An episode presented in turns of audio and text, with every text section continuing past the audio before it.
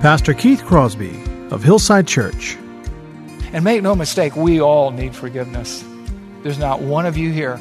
There's never been a person alive other than Jesus Christ who didn't deserve eternal punishment, who didn't need forgiveness. There's no one alive today who doesn't deserve that. No one can look down on somebody else. No one can afford to withhold forgiveness. You do so at your own peril. I can see the promised land, though there's pain within the plan. There is victory in the end. Your love is my battle cry, the anthem for all my life. Every giant will fall, the move, every chain of the past you've broken into. All the fear of the lies, we're singing the truth that nothing is impossible with you. Oh.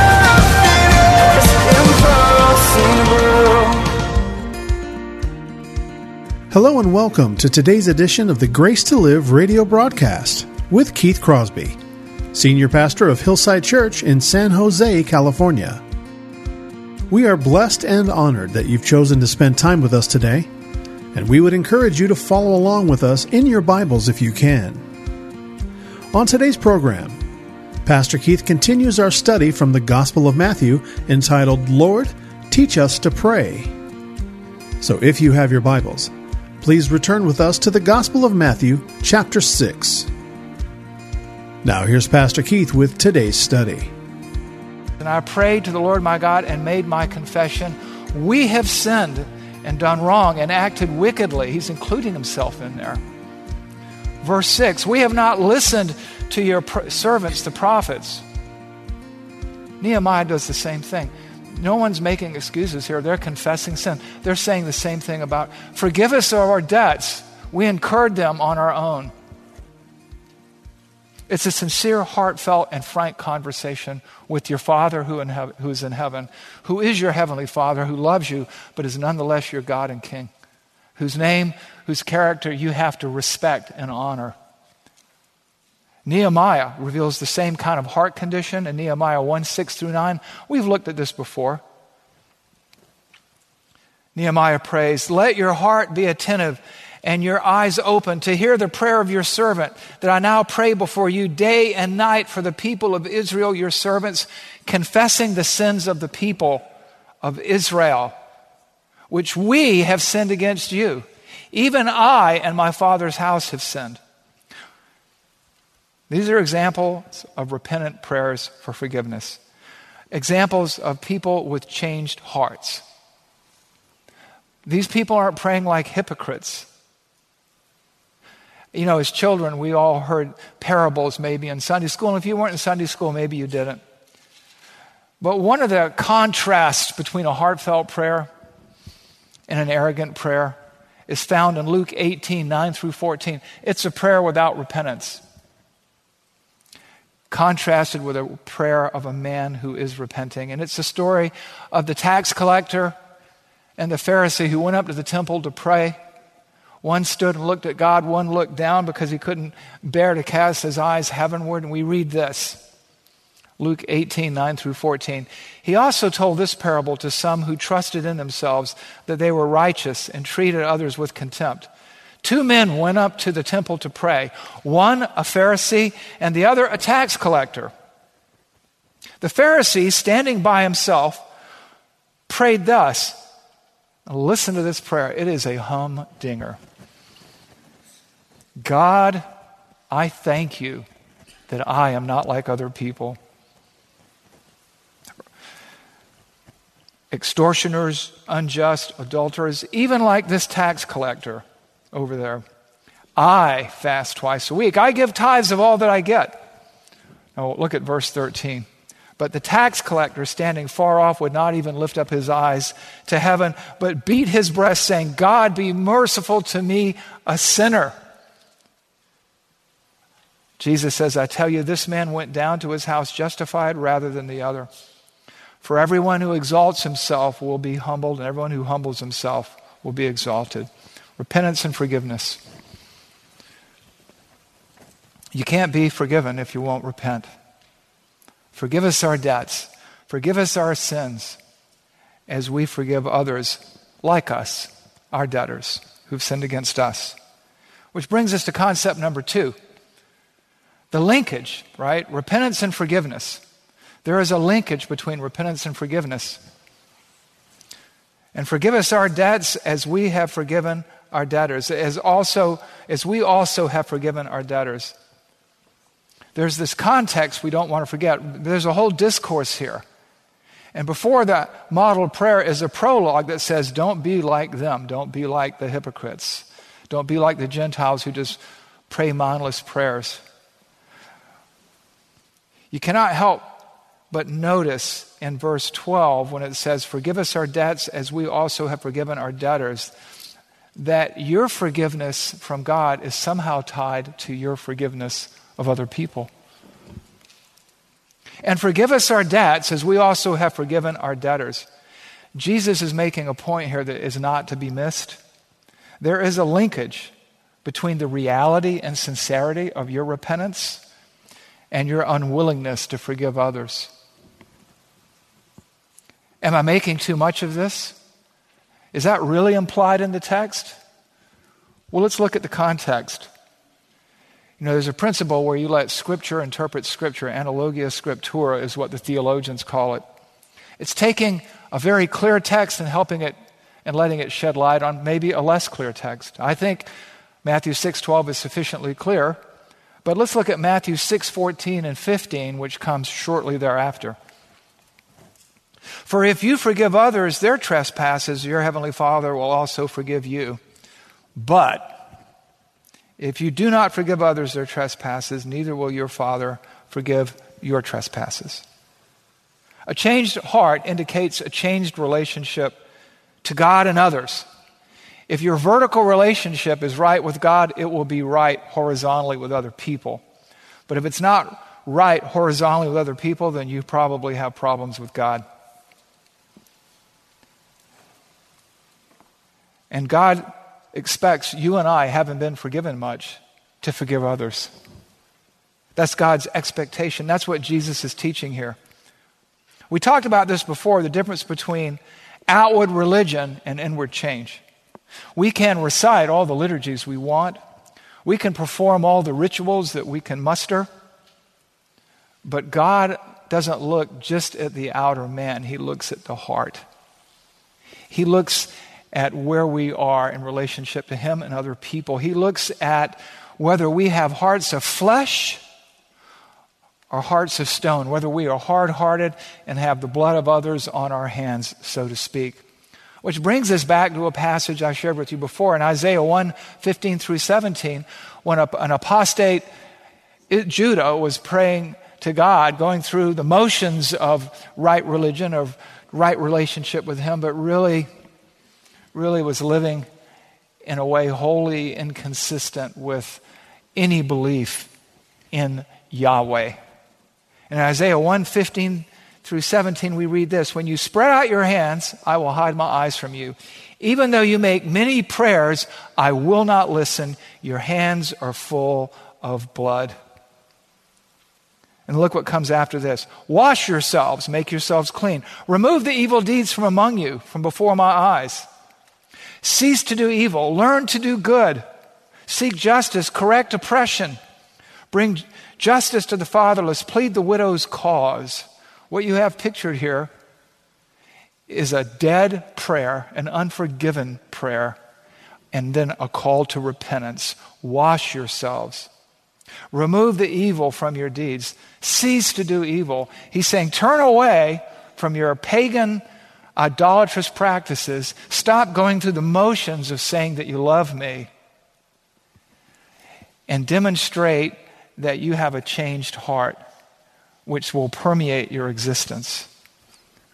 Because you've come to me for forgiveness, but without blood on your hands. Forgive us our debts as we also are forgiven our debtors. Don't pray if you won't repent. If you won't repent and relent, you won't be forgiven. Forgive us our trespasses as we've forgiven others. We've been forgiven, we forgive. How can we do less? That really brings us to a third concept here. Looking at the teaching of Jesus about prayer and the heart that impels or drives or accompanies our prayer, and the thinking that goes with that. Concept number three what is it? The forgiven heart is the forgiving heart. A forgiven heart must be a forgiving heart. If this didn't come through in, in, with concept number two, I hope it will now. You look at Matthew 6 12, and forgive us our debts as we also have forgiven our debtors. The forgiven heart must be a forgiving heart if it's been broken and changed from the inside out. Otherwise, there's no heart for God at all. Forgive us our debts as we have also in parentheses in invisible ink, already forgiven our debtors. God hates hypocrisy. And when you pray, you must not pray like the hypocrites. When you pray, pray then like this Forgive us our debts as we forgive our debtors. Not forgive us because we're better than others, because we deserve forgiveness, because it's not our fault. Even in our post Christian era, I'm reminded that there's still enough of some of the Christian ethic floating around the culture, even in the midst of all the mob and the mobbing and the canceling and everything else, that people still intrinsically sense at some level we should treat others the way we want to be treated. The golden rule do unto others as you would have them do unto you. And to this end, Jesus challenges us. In Luke 6 37 and 38, we see an example of this challenge. Judge not, and you will not be judged. Condemn not, and you will not be condemned. Now, let me just stop right there. Nowhere did Jesus teach not to judge other people, and particularly not here. Here in the context, it clarifies the same thing you'll read in Matthew 7. It's not talking about not evaluating the conduct of other people. We do that every day when we drive our car down the road or the freeway. We're always watching and evaluating and judging. We look both ways before we cross the street somebody knocks on our door at 10 o'clock at night, we look out the, through the peephole and evaluate whether we want to open that. Somebody, you know, an employer evaluates his employees, a teacher judges his or her students. It's not about what this, it's about condemnation, self righteous condemnation. Judge not, and you will not be judged. Condemn not, and you will not be condemned. Forgive. Forgive, and you will be forgiven. Give, and it will be given to you. Good measure, pressed down, shaken together, running over, will be put into your lap. For with the measure you use, it will be measured back to you. And forgive us our debts as we also have forgiven our debtors. How different are the prayers in contrast of the tax collector and the Pharisee. And make no mistake, we all need forgiveness. There's not one of you here. There's never been a person alive other than Jesus Christ who didn't deserve eternal punishment, who didn't need forgiveness. There's no one alive today who doesn't deserve that. No one can look down on somebody else. No one can afford to withhold forgiveness. You do so at your own peril. Let me give you an example of the unforgiving heart. Now, let me just clarify. We are not talking about sinless perfection, but we're talking about somebody, when somebody comes to you and asks forgiveness, you withhold it. You know, like the Pharisees, when they saw Jesus with the tax collectors and the prostitutes, the Pharisees were all about optics, not about changed hearts. And so all they could remember was their sinful past, not the heart condition that, the Pharisees, that these tax collectors and, and these prostitutes were showing. And you see this kind of here in the parable of the unforgiving servant.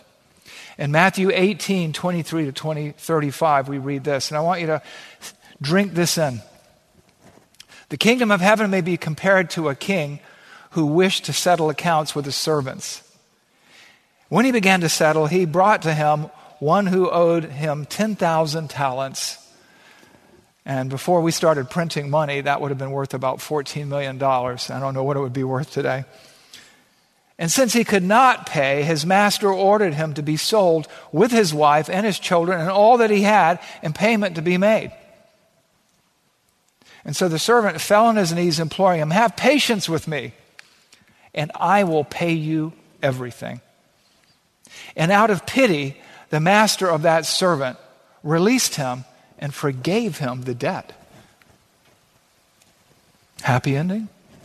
But when that same servant went out, he found one of his fellow servants who owed him a hundred denarii.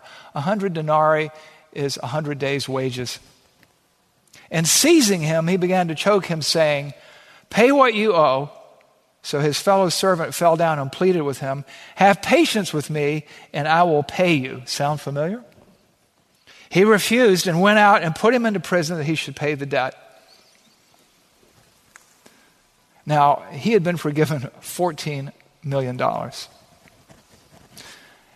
And this man owed him 100 days' wages and he could not forgive him. Verse 31. He would not forgive him. When his fellow servants saw what had taken place, they were greatly distressed.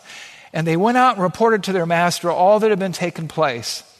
Then his master summoned him and said to him, You wicked servant, I forgave you all that debt because you pleaded with me. And should you not have had mercy on your fellow servant as I had mercy on you? And in, and in anger, his master delivered him to the jailers until he should pay all the debt. So also my heavenly Father will do to every one of you if you do not forgive your brother from your heart. Now think about this. You and I nail Christ to the cross. We've been forgiven much as born again Christians who put our faith in Christ and turned to Him. Somebody slights you in the workplace, the classroom, the street, the neighborhood, the household. They come to you for forgiveness and you won't forgive them and you have no nail prints on your hands. There's a problem there. And that's where it gets back to and forgive us our debts as we also have forgiven our debtors. Too often, I fear, we, me, I, am like the unfaithful servant, the ungrateful servant. Forgiven much, but unwilling to forgive a little bit. And forgive us our debts as we also have forgiven our debtors. You know, I'm reminded people are like tubes of toothpaste. You squeeze them, and what's inside comes out of them. And in all my experiences with tubes of toothpaste, I've never squeezed one and had ice cream come out. People are like bags of tea. You put them in hot water, and what's inside comes out.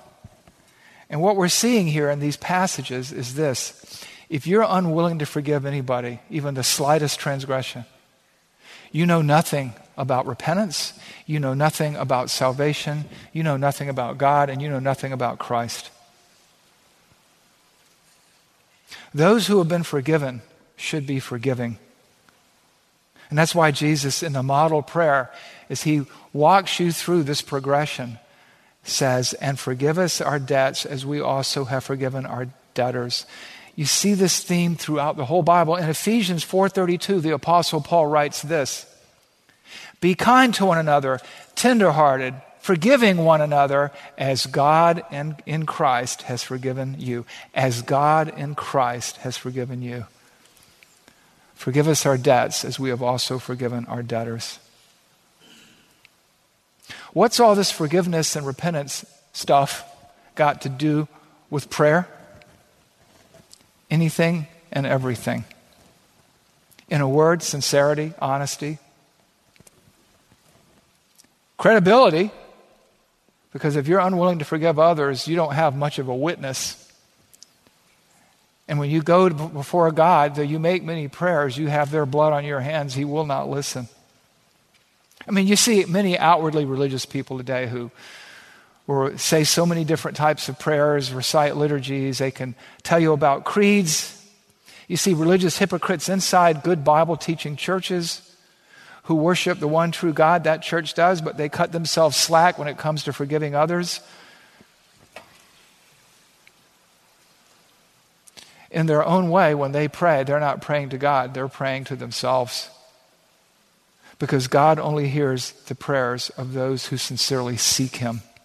And the hallmark of their prayers, and hopefully my prayers and your prayers, is a heart tenderly aware of its sin and shortcomings and sensitive to the others to receive to the needs of others to receive forgiveness just as you have been forgiven. And forgive us our debts as also we have forgiven our debtors. Be kind, tenderhearted, forgiving one another as God in Christ has forgiven you. And when you pray, pray like this Our Father in heaven, hallowed be your name. Your kingdom come, your will be done, which is all wrapped up in verse 12. Give us this day our daily bread. Give us what we need for life today. And forgive us our debts as we also have forgiven our debtors. And lead us not into temptation, but deliver us from evil. Today, we focused on forgive us as we've been forgiven. And we've organized the message around three concepts the necessity of repentance and prayer, the repentance and forgiveness, and, and forgiveness in terms of their linkage to one another, and the forgiven heart as the forgiving heart. And the question is what will you do with all this?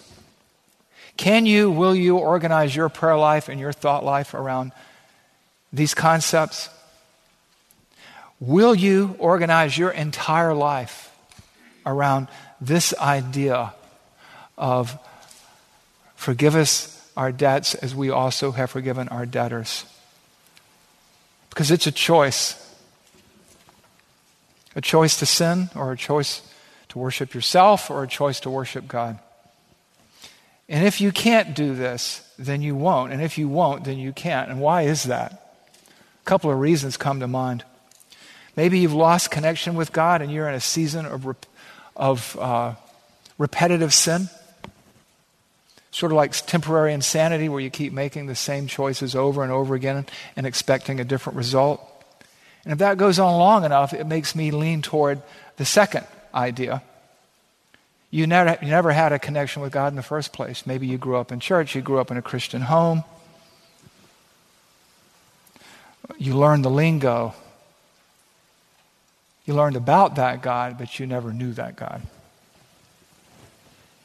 And which, might, which one might that be? Only you and God know. So when you pray, pray this way with a right heart to the right God in the right way. And forgive us our debts as we have also forgiven our debtors. Let's pray. Heavenly Father, help us oh God, these broken, sin stained bodies, Lord, to draw on the power that you give us daily by your Holy Spirit, who gives us what we need for today, today, so that we can hallow and honor your name, so that we can make your will our priority and not our will, so that we can forgive others as we have been forgiven, and so bring glory to you, good to others, and growth to ourselves as we live out our role in this unfolding drama of redemption, as we occupy our space, our little corner of this piece of redemptive real estate called San Jose, California, as we cultivate a culture of prayer, a culture of repentance. We pray these things in Jesus' name. Amen.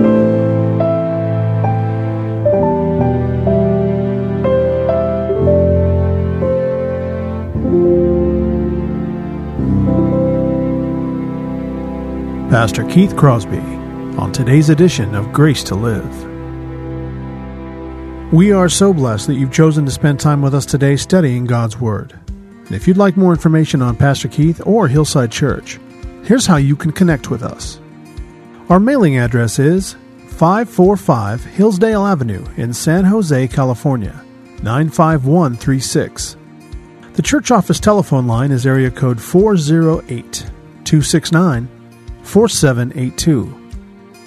And you can connect with us on our website, which is gracetoliveradio.org. There you can check out archived messages of past sermons and also listen to Pastor Keith's weekly blog. And please remember that the Grace to Live radio program is a listener supported ministry outreach of Hillside Church if you'd like to partner with us financially. Again, all of these things are available to you on our website, gracetoliveradio.org. Also, like to remind you that Pastor Keith and the staff here at Hillside always look forward to hearing from you. So if you'd like to drop us a note, you can email us here at keith at hillside.org. Well, we hope that you'll join us again next time for Grace to Live. But until then, I'm your host, Kevin Reeves, and on behalf of Pastor Keith and everyone here at Hillside Church, it is our prayer that the Lord will richly bless you. And thanks for listening.